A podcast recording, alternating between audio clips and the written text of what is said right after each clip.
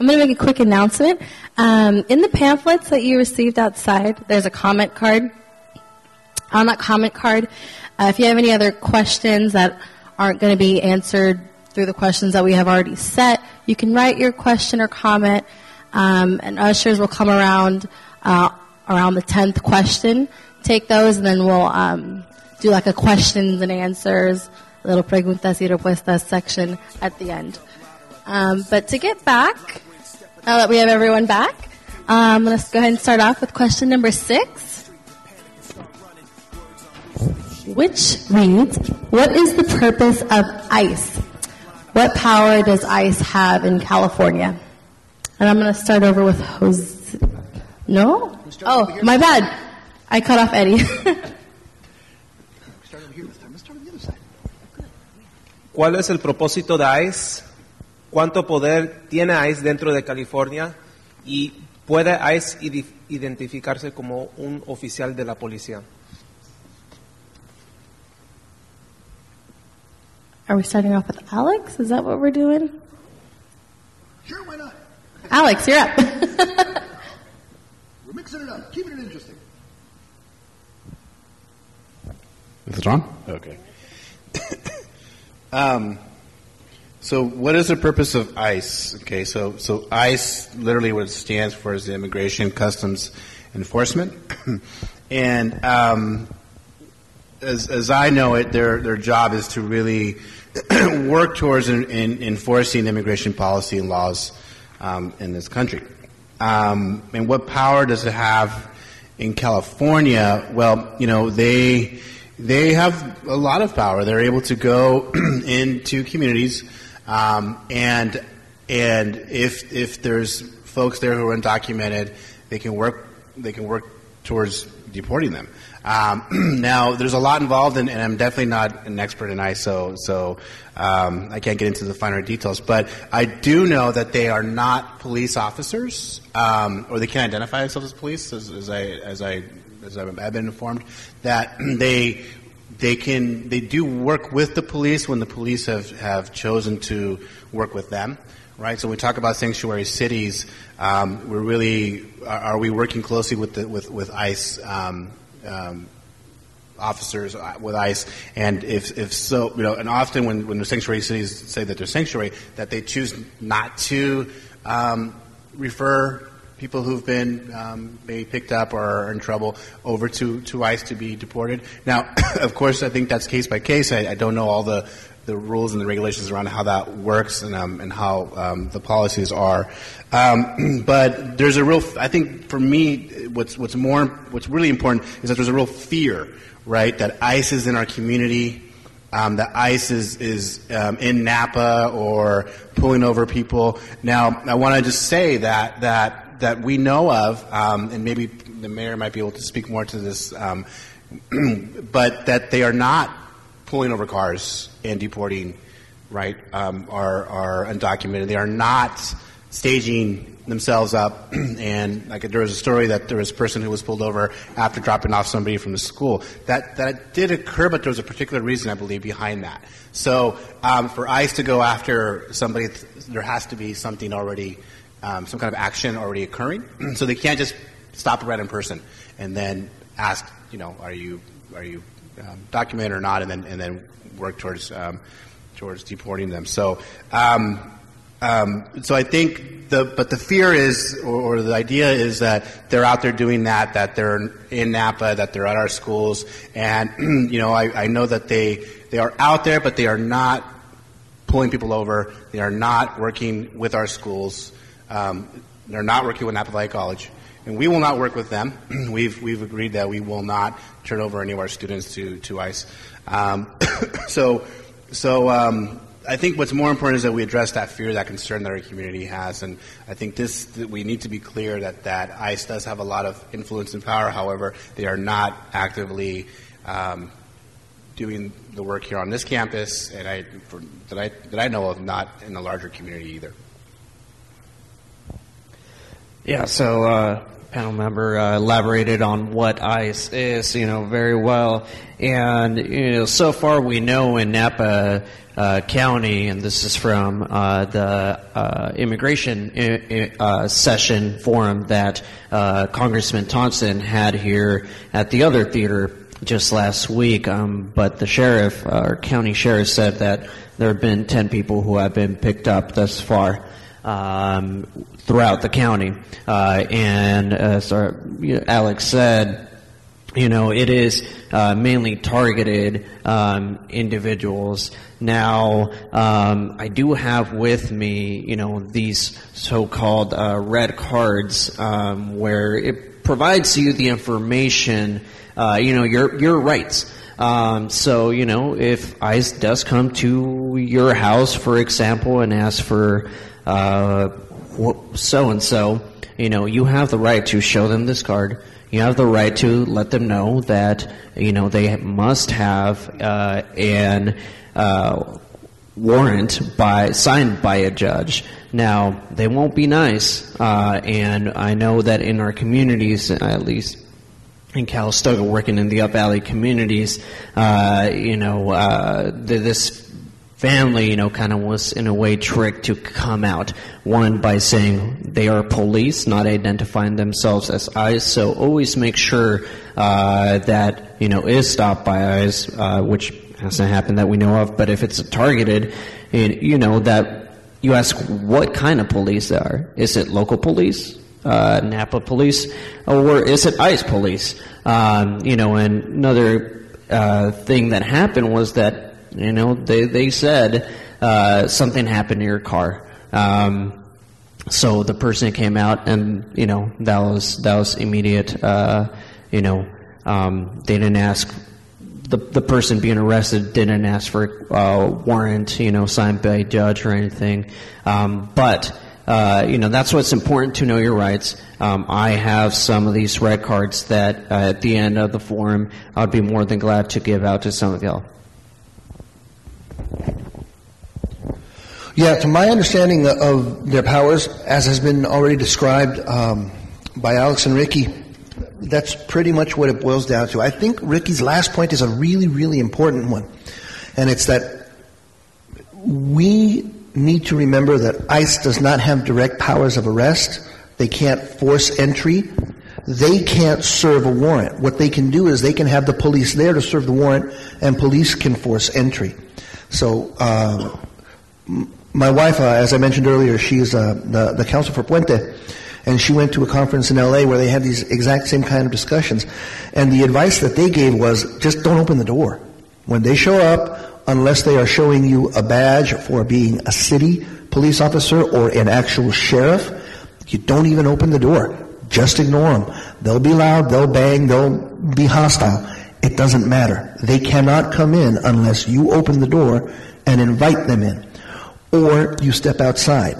Uh, I know that the, the specific policy is that they do have powers of arrest, but it's for offenses committed in their presence, and the offense must occur during the course of duties related to enforcement of immigration laws. In other words, if they are actively enforcing a warrant against someone and you are there with them, then they can question you. But again, you fall into the, if they stop your car and they say I'm ICE, don't roll down the window, don't open the door. You don't have to engage with them. Um, and I, I would like to very specifically say to, to Mayor Techel that I am extremely happy that as a city, as a school, as institutions of our community, our number one priority is the safety of the members of our community, and that we are saying no. You can't come and ask us for information. I would like to add also that here at the college, one of my primary responsibilities is our data. Okay, all of our information about who you are, your personal records, your address, your phone number, all those kinds of things. Nobody gets at that data unless they go through me and my unit. And I can tell you without question, nobody is getting that information from me without a federal warrant. Good job. So uh, ICE is um, all over the country, and as mayors, we have an organization, U.S. Mayors Organization, and they asked this week um, to have a conversation with ICE in Washington D.C. And they did that yesterday, and there were several things that they wanted to get on the record, and one of those was um, talking to them about a sanctuary city and what it means and what it means to be um, in violation of the U.S. Code 1373, uh, which is an act that says um, states and local governments can in, enact laws or policies that limit communication. So we don't have laws or policies unless you've done that. And they said, you know, really there's very few cities within the United States that really have that fall under that national way of defining what sanctuary cities are. So it's sort of interesting that we're going to get out there with more clarifying language. Um, also, um, we've, we've talked about if you have a warrant, the police will say, or the jail will say, if you have a warrant um, issued by a judge, um, then we will we will hold the the, the, the person or, or let you know. The argument in Washington D.C. is, can ICE issue a warrant on their own, or does it need to come from a judge or law enforcement? And that's one that cities feel you need the the judge law, the judge in order to issue that warrant. Um, the federal government is saying, well, we think ICE has the ability to issue their own warrant. So that is one that the cities are going to fight and fight hard for to be sure that it is a, a court issued warrant um, that triggers that. And um, Finally, there was um, clarification about the they do have a policy against enforcement, and I think it's schools, hospitals, churches, synagogues, mosques, funerals, weddings, and at the site of public de- demonstrations such as a march, rally, or parade. And so they got some clarification there on a national level, and I think that's helpful. Okay, we're on uh, question number seven. How do you suggest that people discuss immigration policy in the most constructive way possible? La siguiente pregunta es, ¿cómo sugiere que la gente discuta la política de inmigración de la manera más constructiva posible? All right, I'll start it this time here. Um, You know, I think when we talk about immigration, it, it's it's hard not to get into that anger, that sentiment, but we do have to acknowledge that those are feelings. Uh, I think that that is very important, and uh, we need to take that into consideration, especially when group of people are being labeled, uh, a group of people are being dehumanized, um, and when we start uh, taking rights and taking, um, you know, basic human rights such as family and separating families, it, it's hard not to get into that emotion. Um, but, you know, as just wanted, do wanted to say, uh, you know, that this quote from which many of y'all might know, um, and is darkness cannot drive out darkness, only light can do that. Hate cannot drive out hate, only love can do that. Martin Luther King. And I think that's the best way to address uh, uh, not only having a discussion, but putting that into practice in policy as well. Um, during the break, I was actually having this, this uh, very similar conversation with Craig Alamo, uh, who also works with us here on campus. Um, I think when you are having these discussions, in order for them to be constructive, the very first thing that you need to remember is that these, these folks that you're talking with, as pissed off and ugly as they might seem to you, and as inhuman as their comments might seem at that time, they are coming from a place where they have a perspective. They have an opinion. And clearly it is a very strongly held opinion.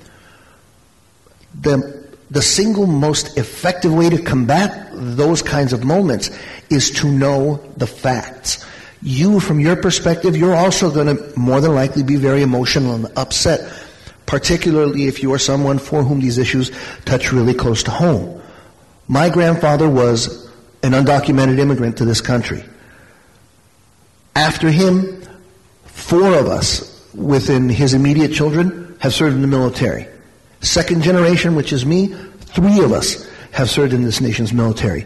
So we are very deeply committed to the ideals of what this country can be. So much so that we were willing to serve in the armed forces. When we hear these arguments, from our perspective, I, I can only speak for mine, and somebody tries to dehumanize my experience and devalue the contribution that my grandfather brought to this country, it is extremely upsetting. But by knowing the facts, stepping back and saying, I understand that you're upset. Can you tell me why it is that you're upset? That starts the communication. Now, you might get the initial comment of, well, you know, those people, blah, blah, blah. Okay, well, who are those people? Well, you know, they're all the. Slow the conversation down and have them highlight the very specific things that are a problem.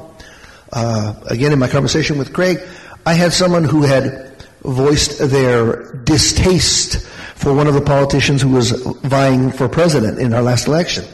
And I said, exactly what is it about her that makes you so upset? I, I see that it makes you upset, but what is it specifically? Well, it's the policies that she's believed. Okay, which policies specifically? And by slowing that conversation down, focusing on facts, asking them what they actually thought and why they thought it, we reached a point where he said, well, I guess, I guess maybe it's not really solid things. It's just kind of a feeling. And I said, well, you know, feelings are a pretty dangerous thing to base your political decisions on because that results in laws and policies that affect people.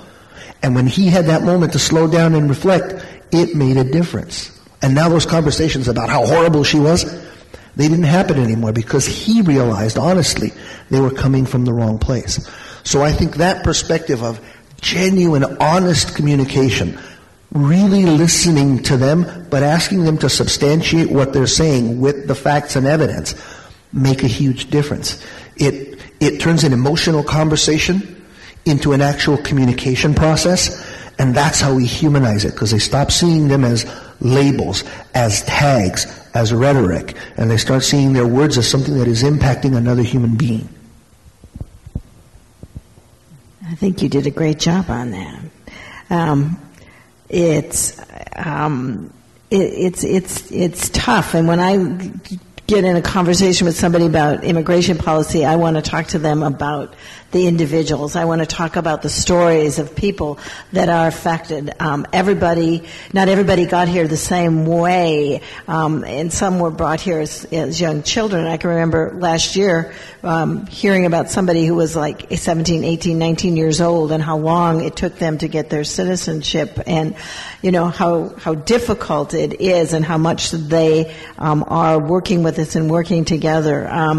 So, uh, uh, you know, when people want to sometimes even positively talk to me about policy, you know, there's only, you know, we, we probably don't have a very supportive um, uh, administration in Washington, but there's so much we can do locally um, in order to provide um, comfort and support for those that are going through this scary, difficult time that um, I'd, I'd, like to focus on the nonprofits and the folks that are out there doing good work. And if somebody is feeling um, frustrated by the policy um, and wants to see the policy changed, um, we can work on that. But what we can do right now is to provide support for those people that are afraid and unsure and need um, extra hands out there showing them they belong and are part of the community.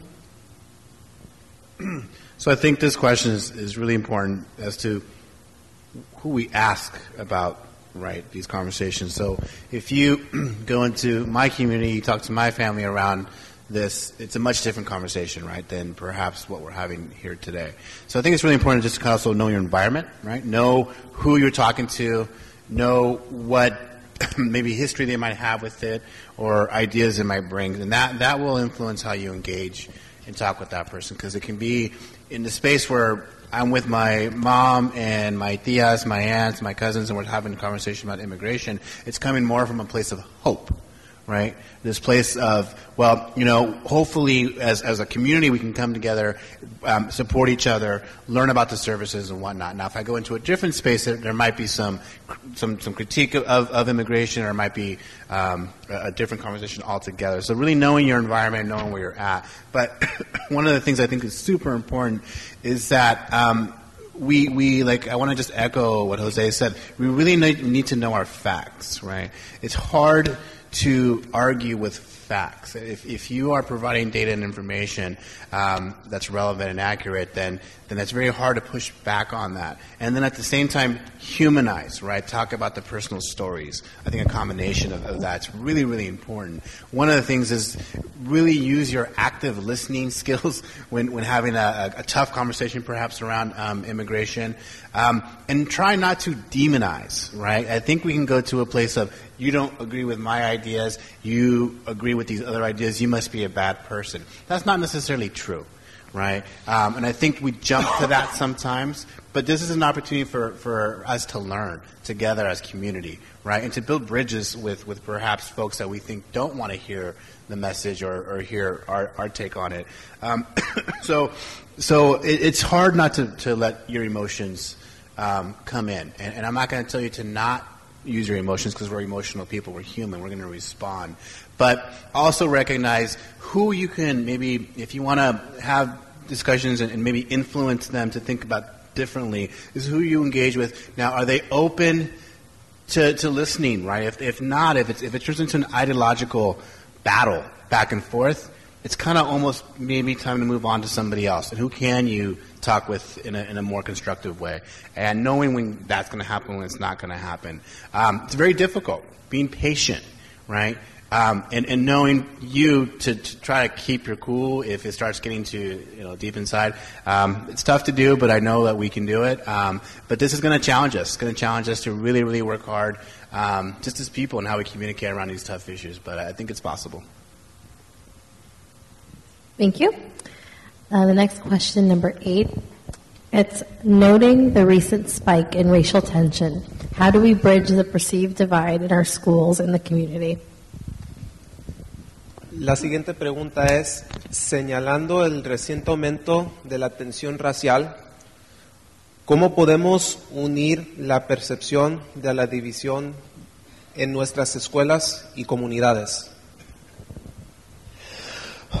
Yeah.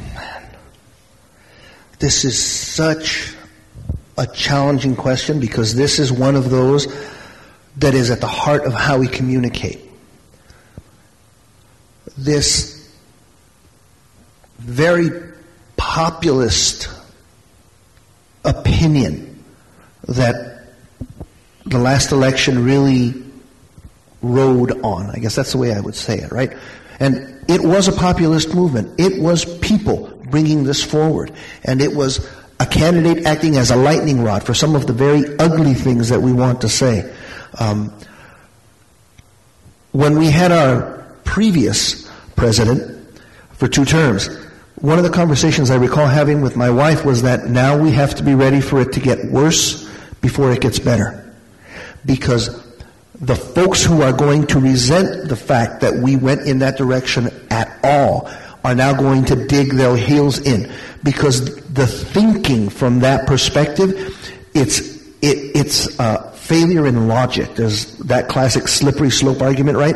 Well, if you let this happen, well, then this is going to happen, and then this is going to happen. And it feeds itself emotionally. It turns into this driving circle. So knowing that it was going to get worse before it got better, particularly for this election, it was really important for me to focus upon the conversations where, again, we could dig into the, the core reasons understand the core reasons, and then have sensible discussion about it. The question addresses, well, the question asks about children, and that's really where I notice is the greatest risk because my daughter is in uh, uh, eighth grade now. So all this happened in a time frame where she is engaging with peers who are now starting to become politically aware right? Prior to that, kids just see the world happening around them and they respond and react to the influences of the parents around them. They model. They're fantastic at it, better than we ever realize. Well, now the political discussion started happening, and she was relating to us her frustrations, her concern, her fears, because friends that she's made and folks that she's known are showing up, and because that is the political rhetoric in their homes, she's now hearing things that are very disconcerting. And from the teachings that she's gotten from myself and my wife, are what she knows to be ugly. So now she's questioning, are these now ugly, hateful people? Are these bad people? And that was where we had to take that focus off of the action, right, and pull it to the intent. And remind her that, well, your peers might not fully understand what they're saying. They're modeling things because they've been told that's the right thing to say or think, but they might not know why.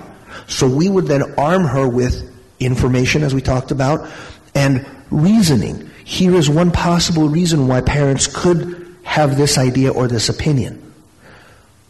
And by feeding her that information, she would start coming home and saying, I had discussion. Not we argued, not somebody yelled and every, I was really upset and bothered by it. She started problem solving through the issue.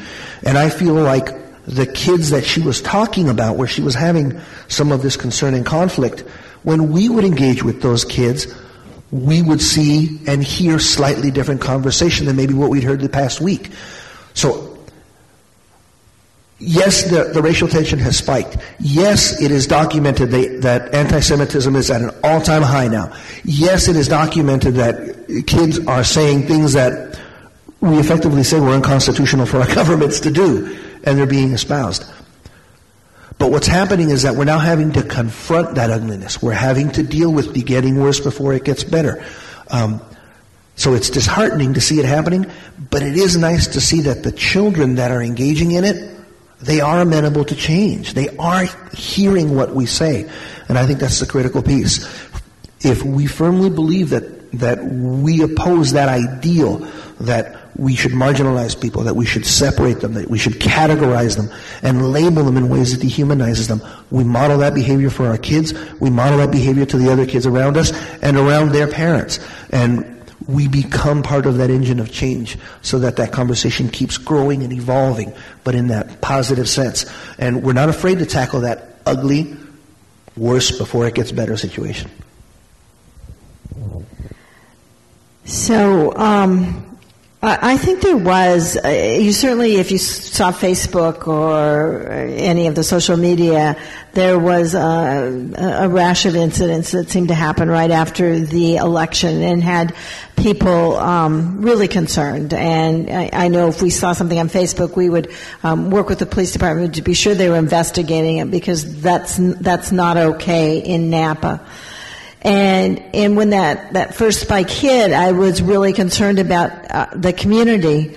And then uh, some of the good stuff happened. Uh, the Women's March came to be um, about positive things and about our community. And they thought they might get 200, 300 people, and they had like 3,000 people. And although there was a couple instances with the march, for the most part, it was uh, happy, positive, connecting people that really showed Napa's Napa's about Napans and we're all Napans and let's get together and reaffirm that.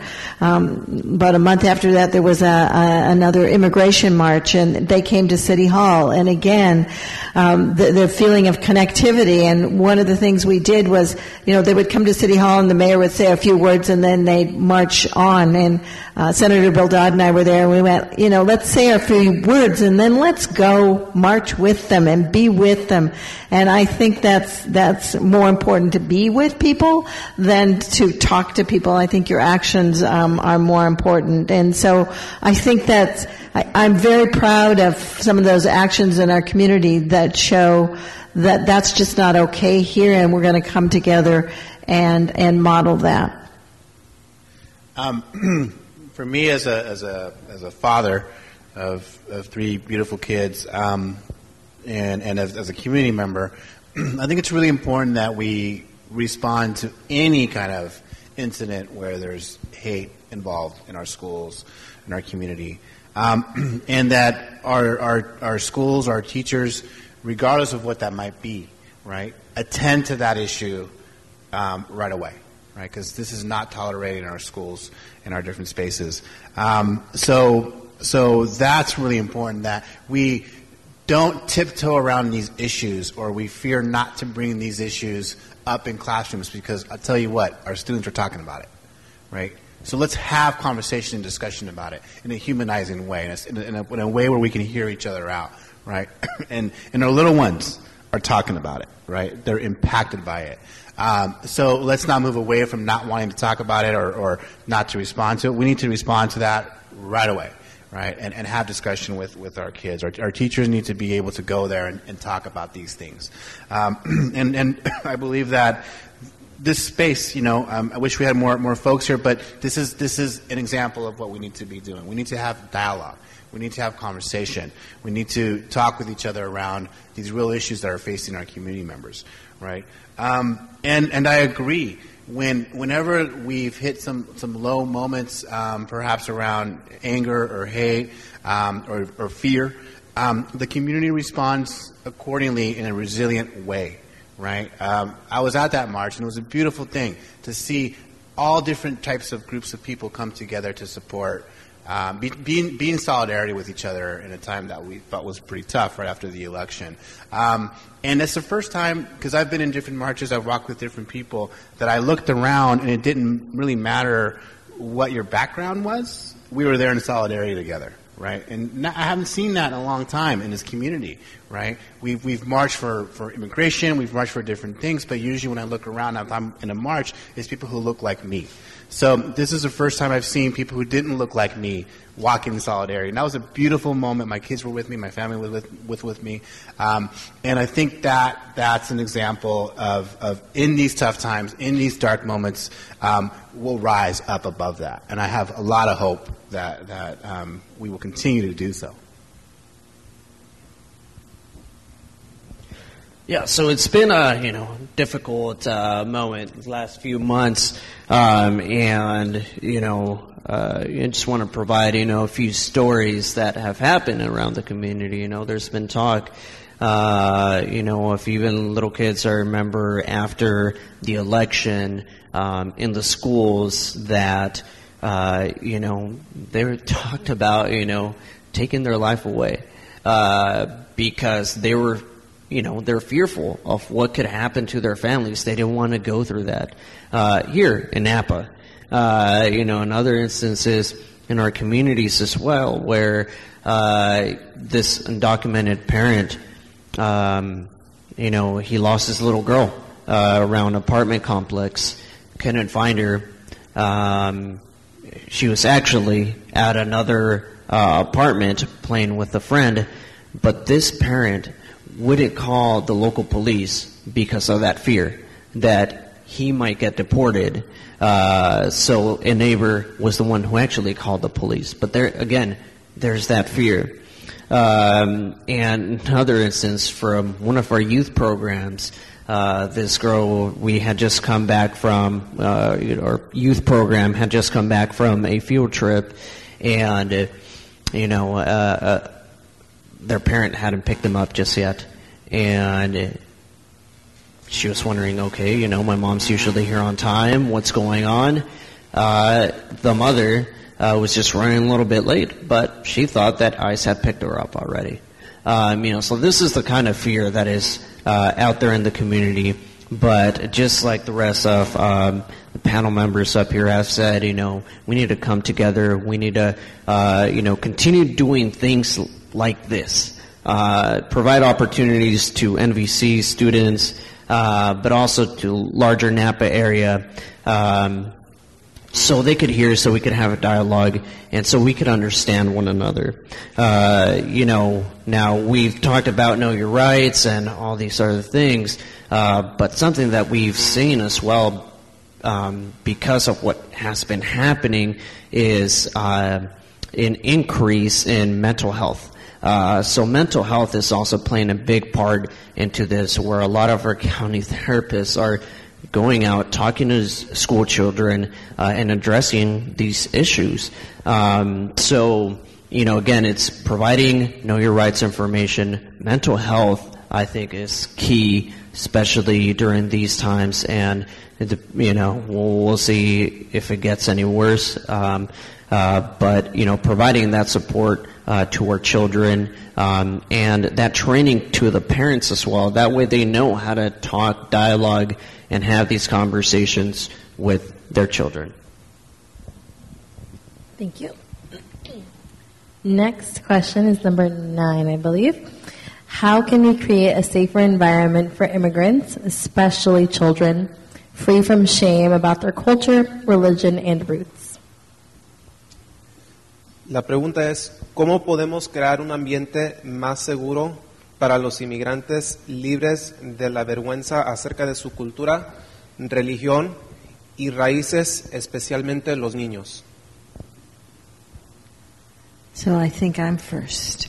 Um, so, so right after the election, when there was, I think, the most fear in the community, um, the police chief and I were trying to figure out how we could communicate with the community that nothing had changed in Napa, that we were the same people here we had been before, and would continue to be the same people.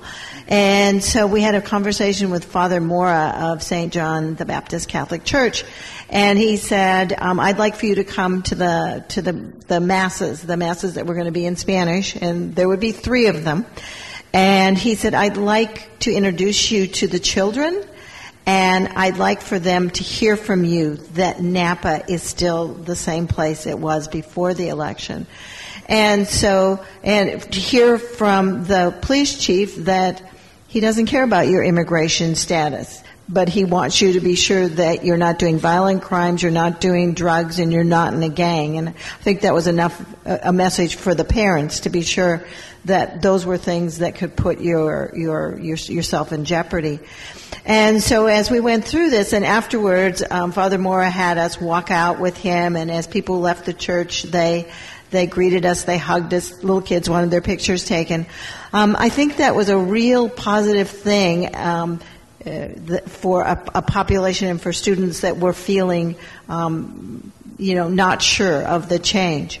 Um, and then uh, about a month ago, the mayors, all the mayor in Napa County, um, got together. Um, Alfredo Pedroza, Supervisor Pedroza, sort of spearheaded us, and we said we want to give a statement to to uh, to everybody in the community. And um, so we created this proclamation, which probably t- took two months to get the words on paper that all of us could agree on, and felt like it said the right thing. Um, but it says, whereas the building of a welcoming community is fundamental to a vibrant and inclusive Napa County, we want to assure immigrants, refugees, and other newcomers opportunities for empowerment, civic engagement, safety, and freedom from discrimination, oppression, and violence. So these these are words that we put together that we want to be sure get out to the immigrant um, population. Whereas the relationship of trust between California's immigrant resi- residents and our local agencies, including law enforcement and schools, is essential to effective execution of basic local functions. So we want them to know we want to connect. And whereas ensuring the health and well-being and civil rights of all people, regardless of their immigration status, through a dynamic and responsive process that respects the community's diversity is a shared responsibility of Napa County leadership. So I think we've taken some steps to put words together. Again, if you've heard me today, it's actions that really speak louder than words. Um, I think it's really important that, as, as you just heard, that, that the community respond, right? That the leadership responds. Um, that that there is there is response from our schools, response from the college around we're we're aware of this issue and we assure you that there's there's safety in our community, which which is happening here in Napa. So that, that's that's really important, right? I think there's a there's fear or fear is caused by not by the unknown, right? When you don't know, you, you're not sure, right? So the more information we can give out to our folks, to the community members, um, I think the better it can be for them, right? Knowing your rights, if if immigration or ICE does show up, what you need to do. These are tough conversations to have, but they're real conversations. Um, in counseling, we say, you have to have a safety plan. If something comes up, or, or you have to you have to remove yourself from a situation, what do you do, right? Um, and what are steps will you take? So this is called a safety plan. It's the same thing, right, with with immigration. That if you if something does happen, what does your family do? Who do they call? Where do your kids go? These are important conversations. They're not easy to have, but a plan gives you some somewhere to start right? Um, something to, to be thinking about. So I think it's really important that we are honest as well. We do not sugarcoat, oh, it's not going to happen in our community or it's not going to happen to us because it, it might. Right? So, but that we respond accordingly with our plan. We take action. Action again. Super important that we, we know what we're going to do. And we have conversations with all of our family members, our kids included. Right? so, as far as, um, like helping our kids to feel this this free of shame about their culture, religion, and roots. Now, um, I'm a huge supporter, huge supporter for ethnic studies, for courses that reflect community, right? That teachings that teaching that's responsive to the community. So we need to we need to do more of that. You know, it, it, before this whole thing of immigration and, and this president that is there now, before that, we need to have this conversation around how do we implement that more so kids see themselves in the curriculum, that we celebrate the diversity of our community, right? I think our schools can do that, and and um, and our, our you know I'm, my my colleague Patrick over um, the school district is doing a lot of work around um, building um, responsive classrooms right now. To, to our culturally responsive classrooms, to, to our, um, our high schools in particular. So we need to do more of that. We need to train our teachers to really understand the community, um, better and to, to offer them offer kids curriculum that that really celebrates them right? Um, we can do that in our schools. I think that's a that's a big part um, of it is so that kids know where they come from. Um, so there's this there's a saying that when you when you see a tree right um, it's those roots that keep it up right? It's those roots that really help it to grow big. And if a tree doesn't have strong roots what happens to it? It falls over right? And when it falls over, what's it do? It typically knocks down a tree next to it, right? So we need to build our roots. We can do that through curriculum, I think. I had three simple things for, for this question, and it's, you know, we've talked about some of them, and it's such things as providing a safe, safe space, uh, providing an environment where local leaders are uh, behind the immigrant community and all community, uh, but also, uh, my third point was by instituting such classes as ethnic study uh, courses in public educational system. That way we understand, uh, as my colleague here said, the diversity, uh, but also uh, the LGBTQ community and the different communities uh, that make Napa. Um, so uh, that's, I think, the best way to further support our children and not feel shame about their culture, who they are, where they come from, where they'll be going. Yeah, for me, this is a question that really touches close to home. Um, I was born in Mexico, and I was naturalized at a very early age.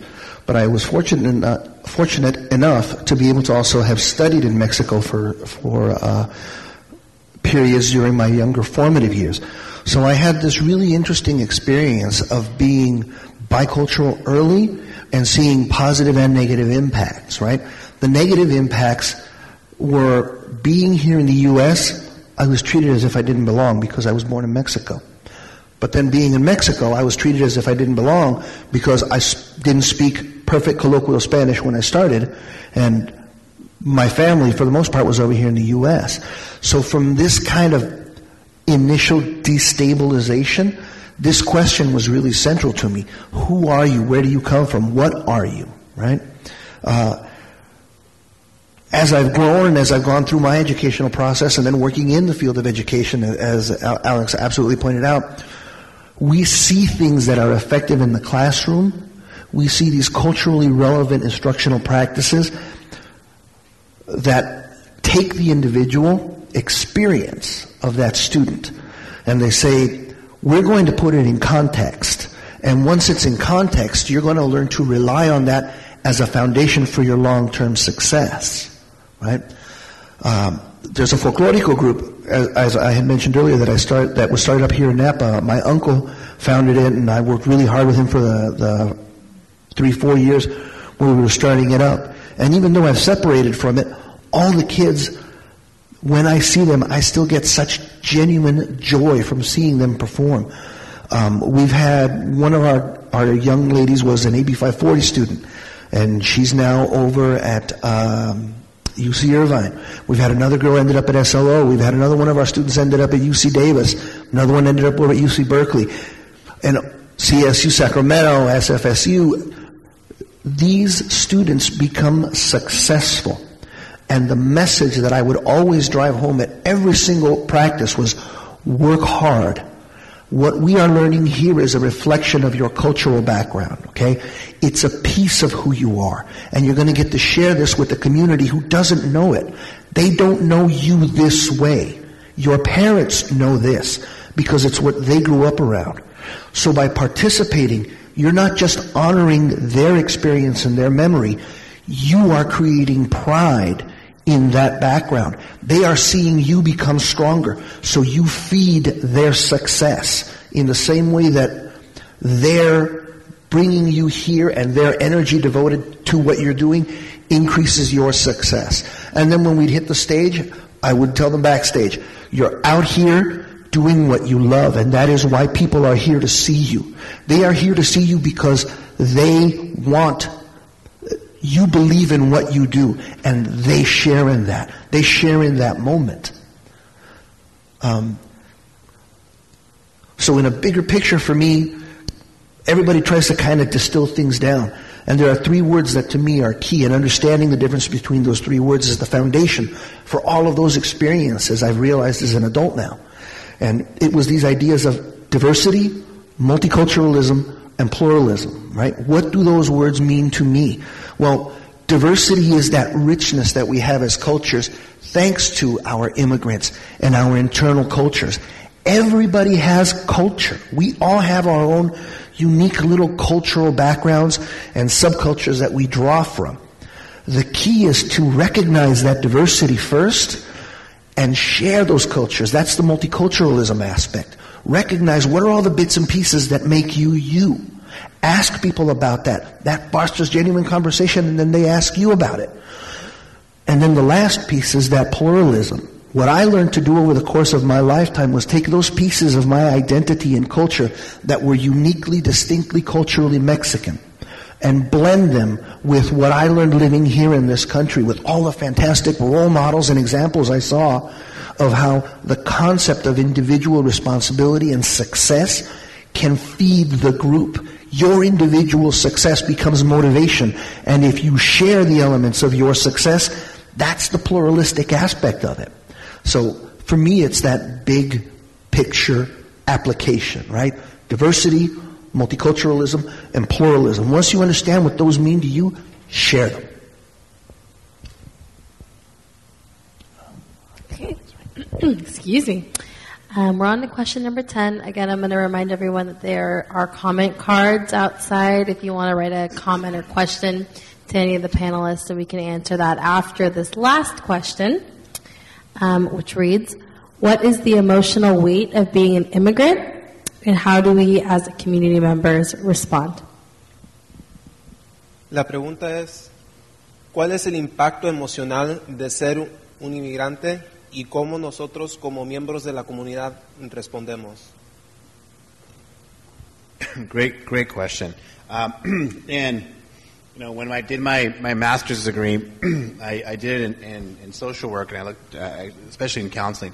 Um, and my research focused on looking at um, the impacts, um, well, actually, themes of resiliency among migrant farm workers in Napa.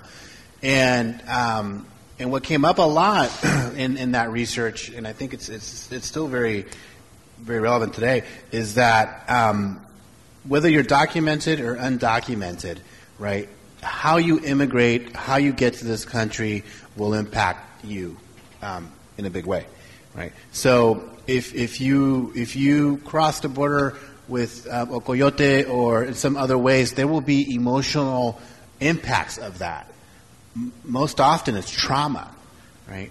Um, and then you come to a country and you're not accepted, perhaps because of your status or you're being dehumanized because of these policies.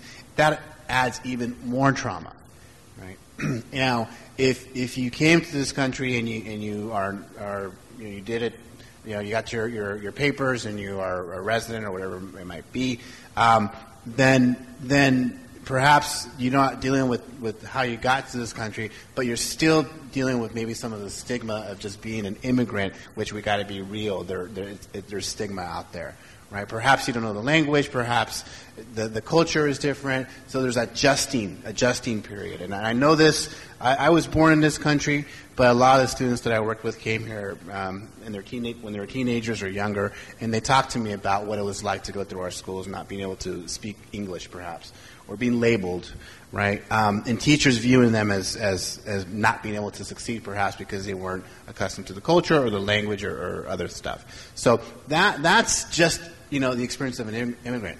Add to that a person in the White House who is completely using, you know, this rhetoric of anti-immigrant um, to help fuel his his um, rise or whatever you want to call it. Um, there's a lot of stress. Right? We've seen a spike in mental health issues like anxiety, depression since since the election. Um, as a counselor, I've literally worked a lot more one on one with both do- documented and undocumented students. So I, I want to be clear. This is not just an issue that's impacting um, undocumented students. On top of that, I also want to add that it's not just impacting immigrants. We are in a space having a conversation right now, perhaps among allies or perhaps among supporters. This is impacting us as well. A lot of my colleagues, my close colleagues, um, who, like me, were born in this country, um, are also dealing with stress, with anxiety, um, because of these issues. So I want to be clear that this is having ripple effects throughout the community.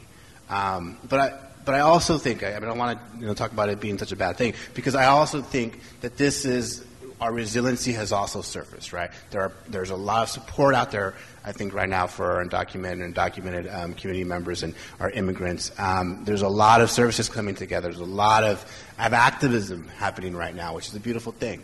Um, so I think that we are we are rising to the occasion. Um, but I would say that the the toll has been a heavy one um, for our community. And what can we do as community members to respond? Um, continuing these kinds of conversations, right? really inform yourself. I think we've, we've given we've given a lot of different um, ingredients to, to, kind of talk about these these these uh, issues. Um, learn the facts, right? Learn the stories. Um, share those stories, right? Engage in conversation. Um, become active in your community, right? Um, engage with some of the movements that are happening right now. Uh, some of the, the resistance movements, which I think is a, is a beautiful thing. That's all really important um, that we do that. and at the same time, if you're a student, like I've been talking to, to my students who are who are dreamers, is um, don't give up. It's hard. It's hard for. I mean, it's easy for me to say, but but let's continue moving forward. Right, continue working towards getting those degrees. Continue having those dreams. Don't give that up. Right, because our people come from, from great people. You know, my, our ancestors have done great things, and, and we're, we're that's our lineage, so they have that within them as well. So um, continuing to move forward, um, and and we will get through this dark time. Um, there is a light at the end of the tunnel. It's, it might be hard to see right now, and I'm speaking very much from a privileged place right now, so I want to acknowledge that. Um, but but I know that that uh, community coming together, that we will get through this. With me, uh, you know, I, I, I was born and raised here, and it was a little hard for me to to to answer the, this question as, as well. Um, but uh, you know, I, I, could speak to the sense of you know my my older brothers uh, who first arrived. Uh, you know, to the to this country, who felt lost. I mean, they were made fun of, uh, and through such taunts and trauma. Um, not saying that it's a good thing, you know, but they joined local gangs. Uh, you know, they wanted to feel accepted. They wanted to feel that sense of, uh, you know, uh, feeling like they are welcomed. Um, and, you know, so all these uh, consequences led to that. Um, and so, yes, it is very, you know, unfortunate that they, you know, they did such a thing. But uh, I, you know, I definitely could see where they're coming from. Um, you know, and I, growing up, you know, my first language was Spanish, uh, but going through the school systems, uh, especially as I was starting to learn English and didn't pronounce, you know, still to this day, you know, I have a little slip up here and there, uh, you know, in English, and you know, s- still some people make fun of me, but it's you know kind of just push it to a side now but it's you know understanding from that trauma and how and that anger uh, and those emotions and i think that's why i've been a big ally and a big advocate for immigration and for just in general humanity because uh, you know it's it's placing that those emotions into advocacy um, and so that's that's something that we could continue doing and doing such things as know your rights uh, and having forums like this, uh, connecting with your local elected officials. The fact that the mayor is here, that you got y'all invited her, I mean, it's so great. And the fact that she was receptive and being here um, is also Great. So just continuing that advocacy um, and, you know, providing, I think, those human rights, you know, of keeping families together um, and supporting those that, you know, maybe uh, they were separated. Um, but, you know, e- e- even in Napa, just, you know, uh, providing such uh, things um, like uh, uh, housing, um, um, you know, equal pay as well. Um, that will all ultimately support, um, you know, our, our families in our communities. If we want communities, we need to start thinking about communities. Yeah, well, for my part, I think that the, the previous answer touched a little bit on this, and, and I addressed the topic uh, on a certain level. Um, you know, the, asking it that way, what is the emotional weight of being an immigrant? Um, it's interesting for me because, in one sense, having been born of American citizen parents and really calling this culture my home, I get to claim a little bit of ownership of the dominant culture, right? But having been raised in a foreign country, and at one point uh, in my household, I spoke nothing but Spanish to my daughter for her first four years.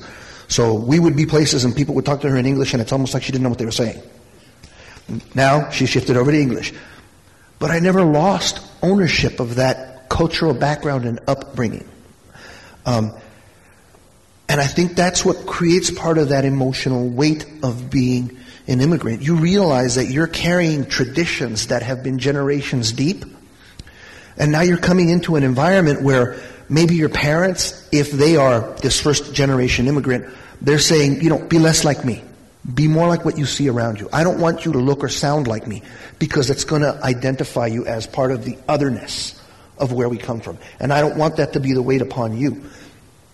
So I think, I think all that ties and connects. When I was looking at this question, I remembered a story. Uh, I get a little emotional about it, so pardon me if I get a little verklempt. Alex knows I'm an emotional guy.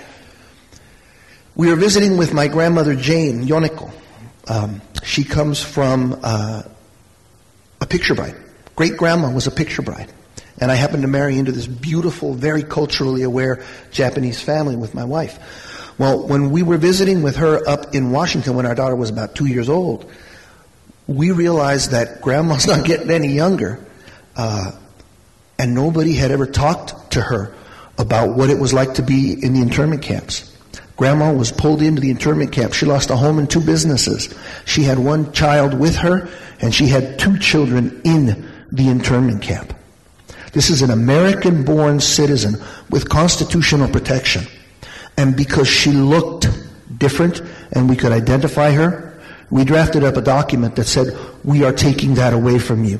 And I can tell you as a U.S. Marine, that pisses me off. And when we were talking her, she absolutely broke my heart when she said, you know, they tell you you're born in this country and how great it is, and then they take it away from you with just the signing of a piece of paper, and you think, what's the point? I'm telling you, that was like a knife. And in that moment, I couldn't think of what to say. And she's gone now, and I'm, I'm, I'm wishing I had, at some point, had been able to say, I'm really sorry for that, Grandma, because I'm an American, and I carry that weight.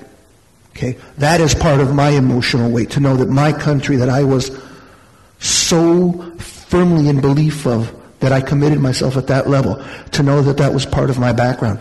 Just like it is to know that the Bracero program was part of my American background and the repatriation campaigns prior to that was part of my background. But if I'd been able to say, I'm, I'm sorry that happened, Grandma, and I'm going to honor what happened to you by being a voice that will never let that happen in silence again. I will be part of this new culture. I will feed my child this information. I will make her aware of all these things that have happened before, good and bad, that are part of our larger scale culture. And we will make a better world through that little piece of knowledge, and she'll keep on feeding it. So, for me, that's, that's where that weight of being an immigrant comes from, right? That owning all of that, even the stuff that wasn't necessarily mine to own, right? I need to be aware and I need to realize how we can do better than we did back then. Good job. Um, you know, when I read the question, I, I think because it said emotional weight and uh, the feeling, I, I, I thought about people who are undocumented. And I can't imagine right now the feeling, um, the weight of being undocumented and not knowing what lies ahead and what pathways are going to be open to you. And I think even folks, I don't, I can't imagine anybody in Napa doesn't know somebody who's undocumented. I mean, there are lots of folks here with lots of different situations, but um, it keeps them up late, and we need to be sure that we're providing the services so they can get the best advice and the best help uh, to move forward. And there's many nonprofits. I know Ricky works for one, but Puertas Abiertas has done a great job of being, I think, on the front line and trying to ask questions and to be there uh, to provide services. And uh, one day they they put up a little link on their webpage and said, you know, let's do a GoFundMe and um, they said maybe we can raise ten thousand dollars, and so they sort of snuck it out there. And here's all the things we're doing. And when I checked it last night, they've raised thirty thousand dollars from the citizens of Napa, and I think they're still going strong. And so. Um, there are things the community is willing to do and wants to do if they just know the pathway to providing that help. And um, I will say, um, after the earthquake, this this amazing community came together, and neighbors helped neighbors, and uh, businesses, uh, you know, got up and running. And I heard of people that paid the salaries of their employees, even though they weren't working because the restaurant was closed. And we saw all this huge generosity. And what we're faced with right now uh, is a different kind of a disaster, uh, but n- nonetheless one that, that demands that our community come together again. So as we were Napa strong after the earthquake, we need to be Napa strong now with, with some of these unknowns that are really affecting our community. Great, thank you. Um, I think we're going to move on to the comment section. Um, if you have any comment cards, you can give them to Gabe right there, and I think he actually has one right there.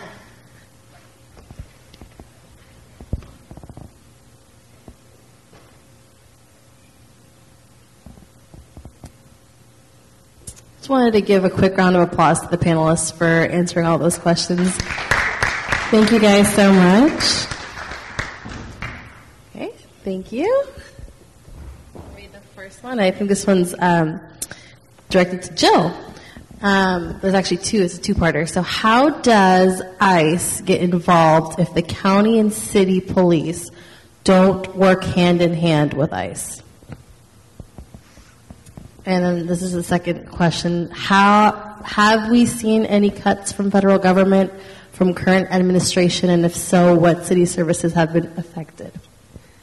Yeah, they're they're just wrestling over their budget right now, so we're not going to see anything um, um, probably for, for six months of the effects. But the effects of programs we've already heard that aren't going to be in the budget I, they're not necessarily going to affect the day-to-day operation of the city, but it's the things like AmeriCorps and and those kinds of projects that have provided resources for our community that aren't going to be there anymore. So that's going to be difficult. Um, ICE. Uh, you know, the if if you get arrested, the police will arrest you. You'll go to jail. Um, most of the um, interplay between ICE is interpl- interplaced with the sheriff over at the jail level and whether or not how to how to communicate with them. And um, I can get you in touch with the police chief. Um, he's he's very clear if you ever ask him that he's not an ICE officer and he's not doing the work of ICE. Um, but if somebody comes here and has the warrant and has the legal backing, um, they will, if they're at the jail, um, move forward with the warrant. Thank you. Move on to the next comment card. Following this in the media, for the most part, it has been conveyed that ICE only goes after undocumented people who have committed crimes or had jail time, etc. Um, is this incorrect, or has it escalated to where now ICE is after everybody? To the point where children are scared that their parents have been picked up when they are late to picking them up from school. I think that's what they're referring to, one of the stories that was told. Um, anyone can answer that question if they, they want. I will say, I think they've had the warrants. I think it has been that that higher level um, person who has committed crimes and raises to the level. My concern is they're adding more and more ICE officers and um, and also border patrol officers. And if they're adding more people to do this, there's going to, you know, if they've arrested the really bad guys, what are they going to be doing? And so my concern is just by increasing that, that force, that they're going to go and, and find people who um, have a college loan and haven't paid it back. I mean, there's some fears out there that the level of crime um, is not something that's violent. It can be much more innocent. Yeah, and uh, you know, from organizational kind of standpoint, what we've seen is that uh, the term criminal, uh, you know, has kind of expanded as well.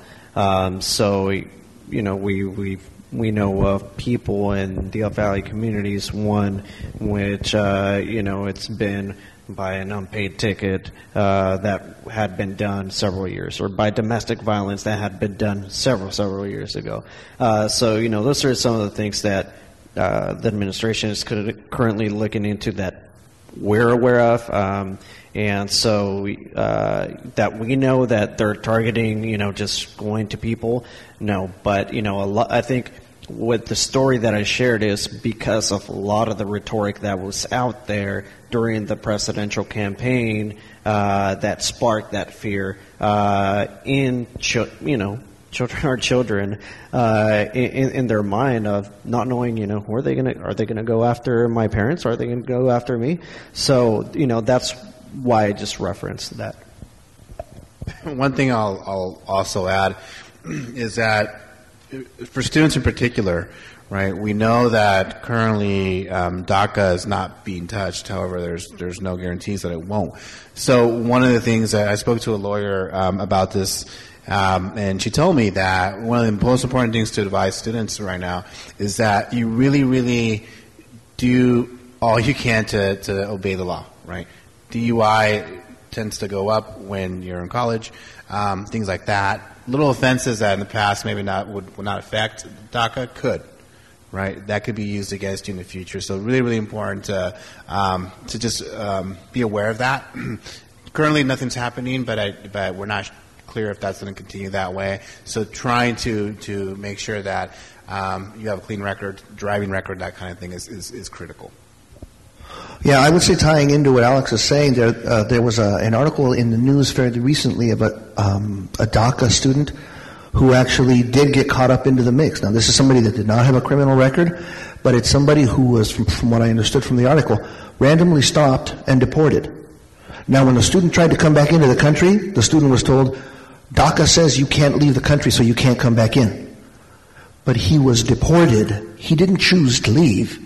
He was picked up and tossed across the border. And now he's being told, well, you had policy in place to protect you, but since you're on the other side of the border, you have to stay there because now what you did is illegal. This is not commonplace, but I would definitely say that for me, this is a genuine concern. Um, again, I had mentioned the Bracero program and the repatriation campaigns, and what you effectively saw in those cases was similar to what happened during um, the roundup that we saw of the Japanese community. You had immigration trucks driving around primarily in Southern California, and if you were brown, they picked you up and threw you across the border. Hundreds of American born citizens were tossed across the border. And we know um, it's mainly from people being picked up for crimes of some kind, but we know that in current day America, we end up seeing something like 86 American citizens who end up deported. Again, American born, American driver's licenses thrown across the border because they get caught into this loop. So I definitely would agree with the concern that's being expressed in the card that there is the possibility to repeat those mistakes of the past because we've put policies in place that create that window. So for those of us who are here now, who are allies in this fight, and there's a key word that Alex used, privilege, right? We're in very privileged positions to not have to worry about that kind of thing because of folks like our mayor, our police chief, our sheriffs, who say we're not going to be a part of that machine. We care about our community first, and then we'll deal with policies. Those policies hurt our community. So as long as our communities keep that in mind, we as allies, agents of change, keep in mind those privileges that we have, and we use that voice as much possible. Yes, to comfort, but to keep on informing, keep on pointing these things out. Simple things like Alex is saying. Keep a clean record. Hey, yeah, we all do foolish things when we're young, but now there's more impact. So you have to keep those kinds of things in mind. But for the rest of us, just be there as friends for everyone who is facing these challenges. Right.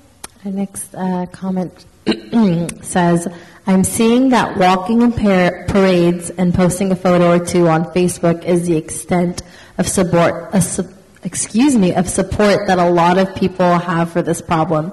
What do you guys feel is the next step or additional steps to more forward and protect an undocumented neighbor?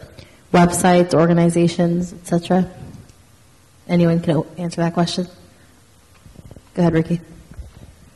Uh, so uh, the Up Valley Family Centers is part of this collaborative with the Napa Valley Community Foundation, Puertas Abiertas, uh, International Institute of the Bay Area. Uh, we're always having workshops throughout up and down the county uh, where we're helping residents become citizens, uh, and we always need volunteers to support in these workshops. Um, so that's a great way to you know be doing something, um, but also you know if things come up or even if they don't, voicing your opinion to your congressman, uh, giving them a call, going to city council meetings, voicing your opinions there, correct me if I'm wrong, uh, Mayor. Um, but you know, just just sharing those concerns so uh, our elected officials know, you know, how the community is feeling. I remember when I interned for Congressman Mike Thompson's office, uh, we would get various calls, and we record those every day. Um, and the congressman takes that. I mean, he that's what he listens to when he votes uh, is the people that call in that send in mail so those are all great ways to continue being advocates um, and you know there's there's simple ways that you can uh, be a part of that change. Um, you know, it's not scary. Maybe the first time it is you call, but uh, you know, don't don't be afraid. Take take that leap. And if you want to volunteer as well for you know local causes such as helping folks become, uh, you know, citizens or even in Know Your Rights workshops, uh, please come talk to me after. Um, I'd, I'd, add to that. Um, all really good pieces of advice. Um, here at the college, um, go to a board of trustees meeting, and, and, you can do public comment there as well. The um, at the, our last board of trustees meeting, um, there was a, there was not a proclamation, but the college agreed to to really support all of its students in, in ways that really aligns with kind of what other colleges have been doing in, in Napa. the, the, the city is doing. So so we are we as a college have have really um, come on board that way too around supporting um, all all of our students. But go to those meetings, right? Learn about what's happening. Speak up at those meetings. Is, is I think it's really important. Our board of trustees, our president, our, our administrators, they will listen to you. Um, student voice on our campus is so so important, and you all have um, a lot of power, really um, combine, you get you get yourself together and, and you, you, you, create your clubs and your groups. You all can make influence on this on this campus. Um, I am a club advisor for our Dreamers Club here on on campus, along with Craig, um, and they're coming up. They're, they've just they're actually rekindling the the actual club here on campus. It was here a couple years back. but um, join that club, right? Come to that space, and and um, they're actually putting on to, uh, a Dreamers Conference happening, I believe, on May sixth. It's a Saturday, and you'll probably have more information about that. Um, will be be put out, but go to that, right? Learn more the specifics um, around some of these issues, and then little things that we can do like on a daily basis, right? When you hear some of these stereotypes or these comments made about the immigrant communities, correct it right? They take our jobs. They do this. And, no, they don't, right? So um, learn learn the facts, right? Learn learn the data. So say no, actually they don't do that. Um, and it's important for us to speak up, right? These conversations sometimes are not easy to have, but they need to be had, right? We can do things on the daily to to um, to be active. Talk to your kids about it. Talk to your parents about it, right? I, I, I constantly have conversations with my children about what's happening. I don't, I don't, I'd rather have conversation in my home than have them hear it somewhere else and then get scared. So we, we have those, that conversation. I communicate that with them. My wife and I are very, very, um, we want that, we want that, we want them to feel that they can talk to us about anything and, and especially what's going on in the world right now. So, um, have those conversations, um, talk about it. And, um, I think that's a huge, those are huge contributions to the movement. Yeah, there's a piece of that question that, you know, despite our new president's penchant for governing by tweet, uh, I'm not a fan of, you know, the Facebook, the Twitter, the Instagram, those kinds of things for genuine political discourse and action. You end up with a lot of yahoos and you end up with a lot of negativity, a lot of opinion it, which is tough because um, something I learned from uh, my cousin many, many years ago opinions are neither right nor wrong. They simply are, right? But your opinion is based on something. And that's what Alex was saying there. It's the facts. Have the facts, have genuine discourse. Arm yourself with information, and as much as you might want to throttle somebody in a moment, resist that urge and really focus on the communication of that information. Um, I also like the idea of certain political voice aggregation tools that exist out there in the world. Now, that's the guy in me talking. Um, I'm talking about organizations like MoveOn.org. People can go on and they can start some kind of uh, uh, petition for a particular action in support of a particular policy, and it starts to aggregate out to the rest of the world, and they collect those signatures. I believe we're very lucky here in California because we pretty resoundly said no. We're not buying into this current rhetoric and we're not going to buy into a model of hate and divisiveness. We're really going to focus on what we've always done well, which is figure out how to collaborate. But in other portions of the country, the voices are different.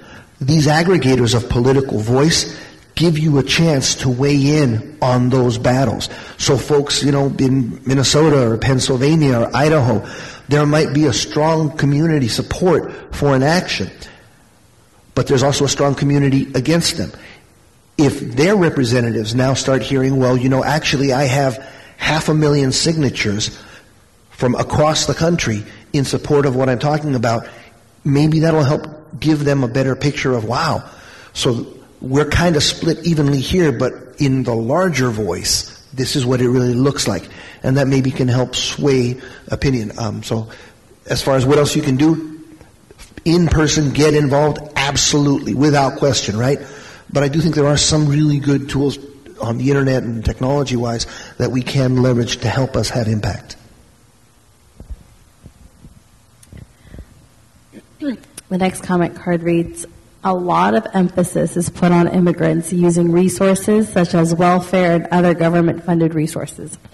How much do immigrants use these types of resources and how does it compare to the amount of taxes that immigrants pay? Yeah, again, 88, 89, same argument. When you dig into the actual facts, I'm talking look at the Congressional Business Office, look at the IRS, look at the Pew Center for Research, look at the Center for Taxation and Research. All these nonprofit think tanks, grab the real numbers and look at them. At worst, and I'm talking when you are looking at folks that are very anti-immigrant, anti their resource consumption, those folks, the most aggressive numbers they can come with are kind of a wash. And when you look at the nonpartisan groups, how they interpret the data, and when they explain it, in almost all cases, you end up seeing something like a 25 to 30% positive skew on the money brought in by the immigrant communities and the undocumented workers in a community versus the services that they take in. Now, one of the arguments that's always thrown out that frustrates me is they say, well, you know, they take up $10,000 per person in state resources. Well, that is a number that's actually taking from a larger calculation. And what they don't say is you take $10,000 worth of state resources. They're talking about every man, woman, and child in the state will consume a certain number of resources. What we know from the numbers is that when you make it possible for undocumented immigrants to work, they will do so legally. And they will pay taxes equal to or higher than what the average population takes in. And because they are afraid of getting caught, especially now, if they go to collect on Social Security, on food stamps, for God's sake, on basic medical care for their American born children, they are, we'd have to see what the numbers pan out in the next couple of years, but I would not be surprised to see if the skew doesn't get even higher, where they're putting not 20 to 25%, but 40 to 45% more than the quote unquote documented community because they're so reticent to use those services. So when people make those statements, they really are not grounded in fact. The hard part for us when we hear those comments, as Alex said, to counter that narrative is to be sure we know what those numbers look like and where to find them.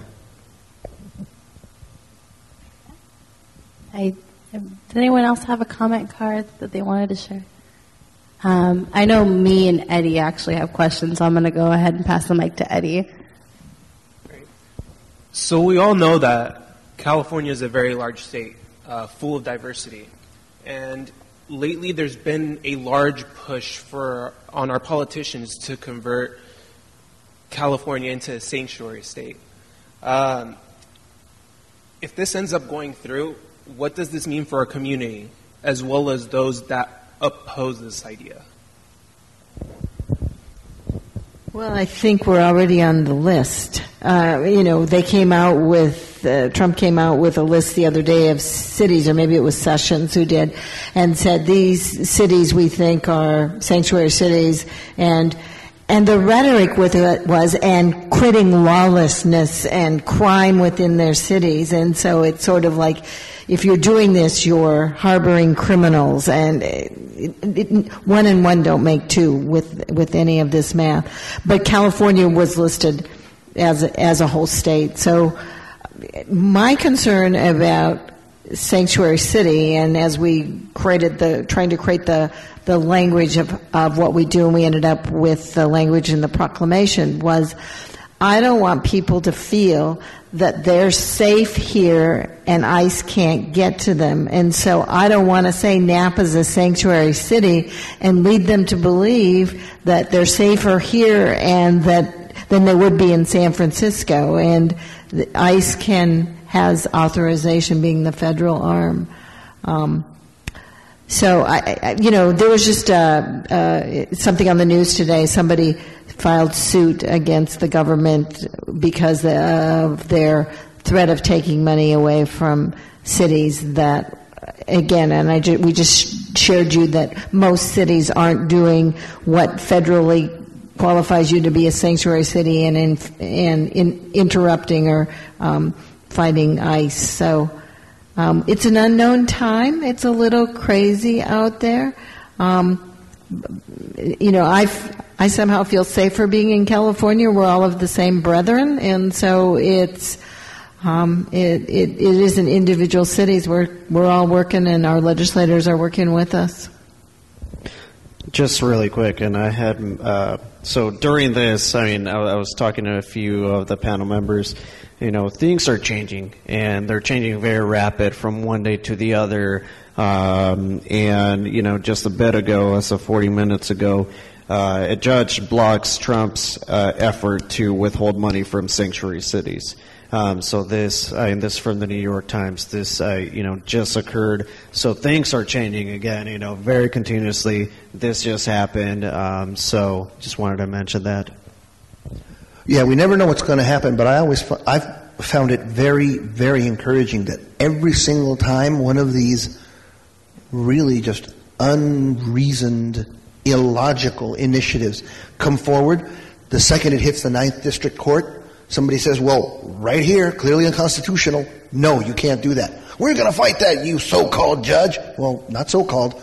That is a judge. Based on the Constitution, you can't do it. And then they come up with something else.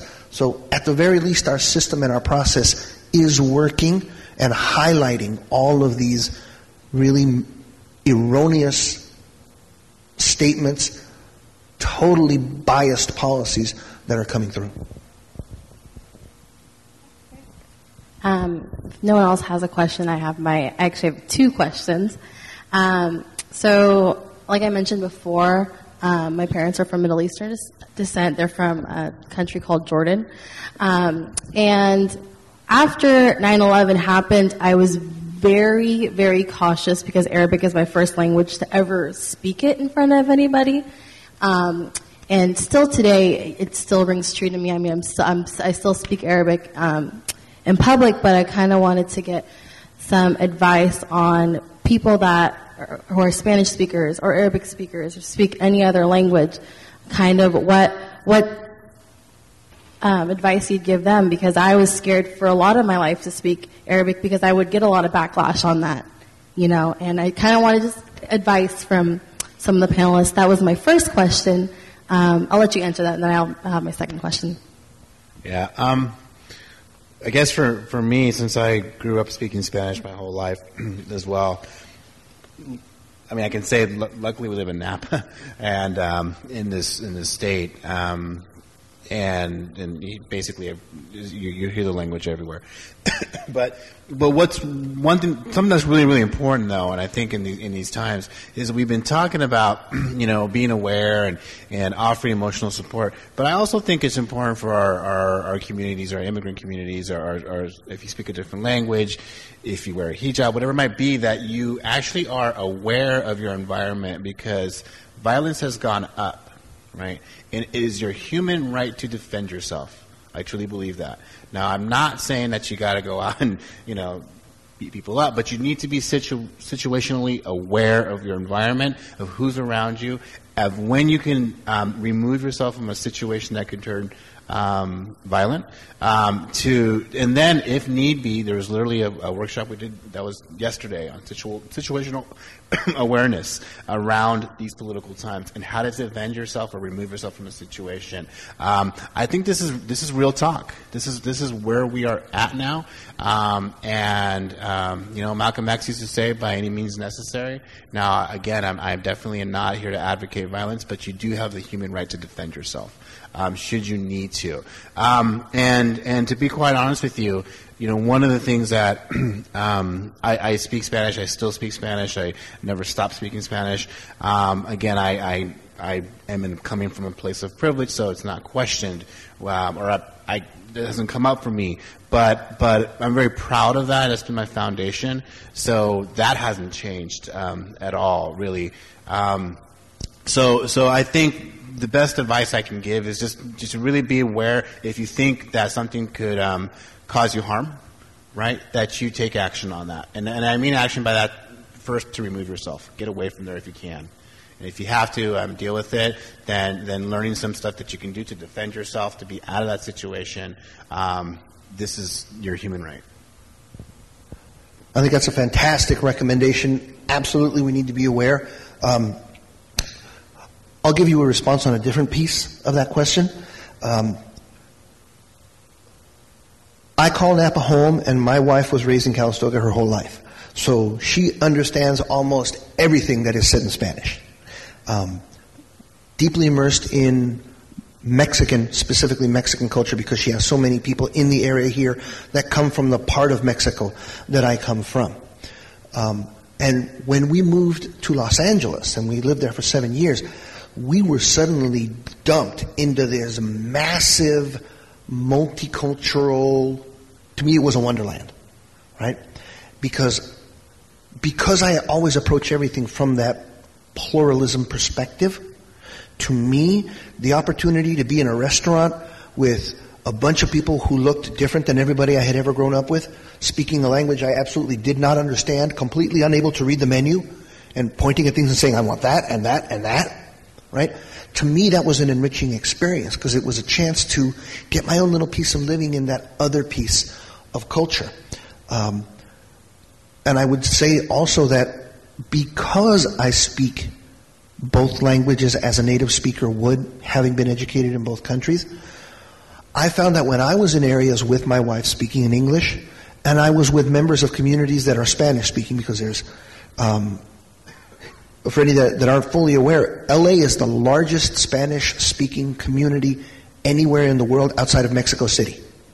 So everywhere you go, you're going to have people that, people that have that common base of language. And when I would be in areas where we're speaking in English, and then I would switch immediately, y les hablo directamente en español, preguntándole acerca de lo que vamos a hacer, lo que vamos a comprar, lo que vamos a comer, that code switching quickly, you would see their eyes light up. Right? And what I believe over the course of time, what I learned, I believe that it was empowering to them. I believe it was empowering to them to see somebody who distinctly looked like them who spoke with a regional dialect, so clearly had that experience of being from that culture, and yet here he was fully acculturated and living in this world and still honoring his background, still using that language and owning that pluralism. So my advice to anybody who has that background, it's tough because it can be scary, right? And as Alex said, be aware of your environment. Know when it might be unsafe to tread in that direction. That's not giving up your identity. It's just being smart about the environment that you're in. But when you have those opportunities, I say engage. I say share. And when you're in those opportunities where I'm with folks who are primarily English speakers and I'm in an environment where the folks might be Spanish speakers, I will immediately engage them. And they'll talk with them in English and I will talk with them in Spanish. And what the folks eventually get, oh, this isn't, he's accommodating. This is he's respecting. He's choosing to do this because that is a core piece of his identity, and that's awesome.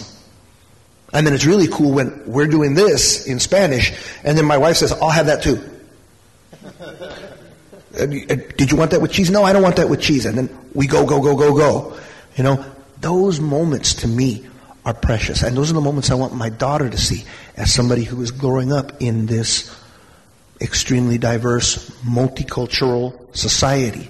It is important to me to model that pluralism for her so she understands we are enriching your life through what we do. And when you move on and you make your choices down the road, you do the same. Let that be a source of strength. That's what I would say. Thank you. Thank you. Um, my second question actually is going to refer to um, refugees, um, because I think a lot when you think of, especially in California, when you're thinking of immigration, it's coming from the south. Um, so we we, we kind of, I personally do when I think of immigration, I was thinking of Spanish speakers, people from Mexico, um, Costa Rica, you know, Puerto Rico, wherever, um, in Latin America, I think we forget a lot about the people that are coming from the eastern side of the world, you know, from the Middle East, Africa, wherever else.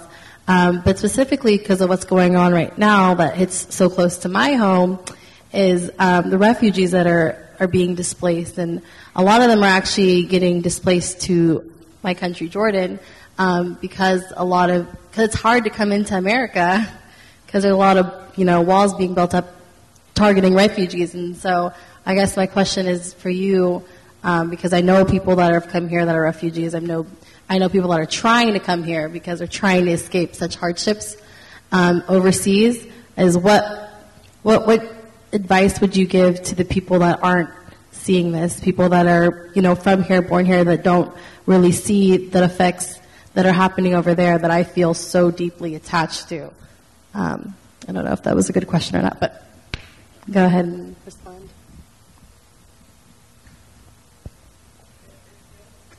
It's a, I, and I know it's a tough question, and I know because we were talking, we didn't really touch refugees, but refugees um, are immigrants too, and a lot of the times refugees they do not want to be displaced from their homes. A lot of the times immigrants don't want to be displaced from their homes because that's where they were born, that's where they live, that's all they know about. But if there's turmoil that's happening in a country and they have to move somewhere that's safe, and America is, you know, the most safest country on on the planet, you know, supposedly. And so they want to come here and find a shelter and a home and people open with arms. And when, when you have a whole country that's seeming that they're just closing off, to, you know, to you and they just don't want you in here and they're thinking that you're bad and you're going to terrorize the country and whatever it is, what, what can you tell people that are either throwing the hatred, people that, you know, want to help but don't know how to help, and for the people that are in the situation that they're right now, that, that they want to be refugees, they want to come over and start a better life for themselves?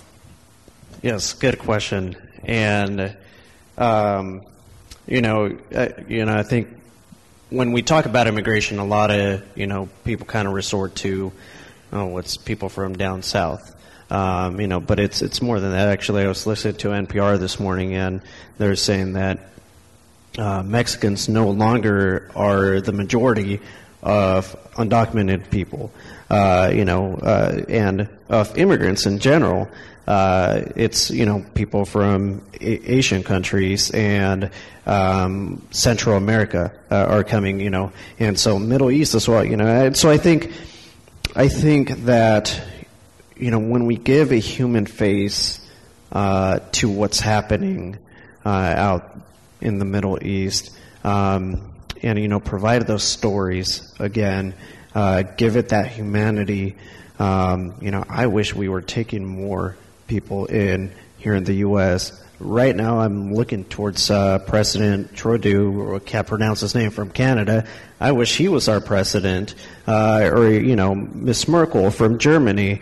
Um, you know, where they're taking in more refugees. I mean, there's just so much need that's happening um, that you know uh, but you know, I guess getting to the question, it's you know providing that human face, that uh, those stories of what is happening there. Um, how do we get that out there? You know, it's it's uh, that, that that's tough. Uh, but you know, having those dialogues, having I think you know even dialogues like these about uh, what you know what's happening, it's really important and key so our community um, understands what's going on. Uh, so.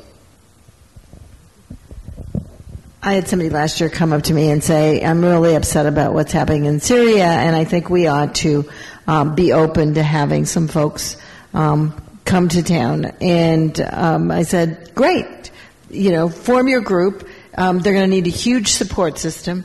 Um, you're going to need to put all those pieces together. So if you want to sponsor people, that we've got the services for them to do it. So it really takes somebody with heart that really wants to provide that service so that when people come over, they've got a, a, a, lot of success. And I, at this point, we know that that isn't even possible from certain countries. And I would just add um, that you know, you bring up a really, really important point. We've been talking about immigration, but we've, we've been talking about, you know, there's there's different types of immigration. There's forced immigration, right, which is what you're talking about, and then there's there's unforced immigration where people, you know, may, we can argue that it's forced because of what's going on in the country as far as economics, but because of wars and because of this kind of thing, political reasons, it's it's a different um, kind of immigration. Um, I'd also say that you, you bring a lot of um, a lot of heart with that question. So so I would identify you perhaps as taking on some leadership around bringing this up more, right? So I mean I'm an educator, so I always look at my students as like, how can we learn from all of you, right? And you have a lot to offer. Right? So I would challenge you to continue that conversation, to continue that dialogue. It's a great question, right? Um, and and we can learn from you, right? Um, we're here to speak about immigration, in particular, maybe more around the experience of, of, perhaps Latino communities, because I can speak from that perspective, but you're speaking from a different perspective, and it's still a really, really important um, voice that we need, we need to hear. So continue asking that question, but then I'd push you to start taking some action yourself. Right, and creating spaces where we can have more dialogue around the refugee experience, which I think is, is not spoken about as much. You know, I would add on to that. Uh, my brother lives in Frisco, Texas and he married a young woman named Anju, who was born in India, and then their family immigrated over here. I did not realize that some parts of Texas, specifically Houston, um, has tremendous immigrant populations. The Indian population in Houston, um, there's a chef author, his name is Anthony Bourdain, and he has a series of shows. Um, and in them he goes to different areas and he experiences the culture, talks about the food. I mean, it's mainly about the food, right? But then he really looks at the environments and the cultures and, and he has realizations and he communicates those to you. So I did not know that Houston had an Indian population of somewhere around 150, 200,000.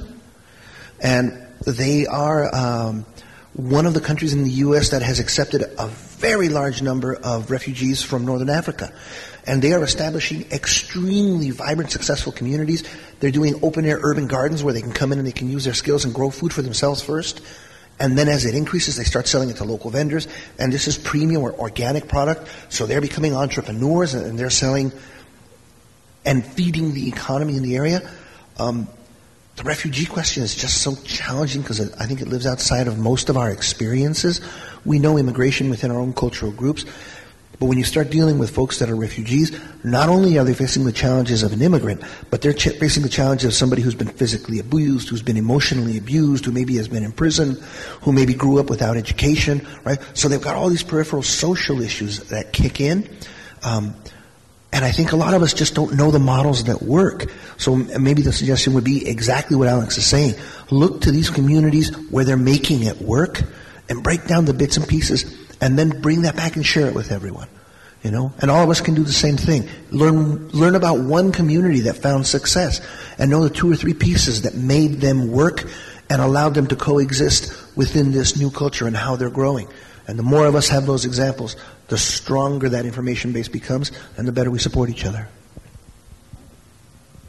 Yeah, I think a lot of what it boils down to is that immigration, citizenship, countries even are all a um, man-made construct, and it's it's not tangible. You know, you know, you might have a piece of paper that like, yeah, you're a country. Here's a Declaration of Independence. Go ahead and you know live, create a government. But when you're thinking about it, everyone was put on this earth, you know, not to you know to assimilate and, and be have cultures and all this stuff, but we're still all human. And I think what a lot of what you guys touched on tonight was that we need to stop dehumanizing people and seeing immigrants or refugees or whoever as some, something other than a human because we're all humans and we all need to respect each other and care for each other. Um, so thank you so much. I want to make sure you guys get another big round of applause from the audience. Really appreciate you coming out tonight. Um, please be on the lookout for more fireside chats. Um, and I want to thank everyone for coming out tonight thank Eddie and thank all the panelists again.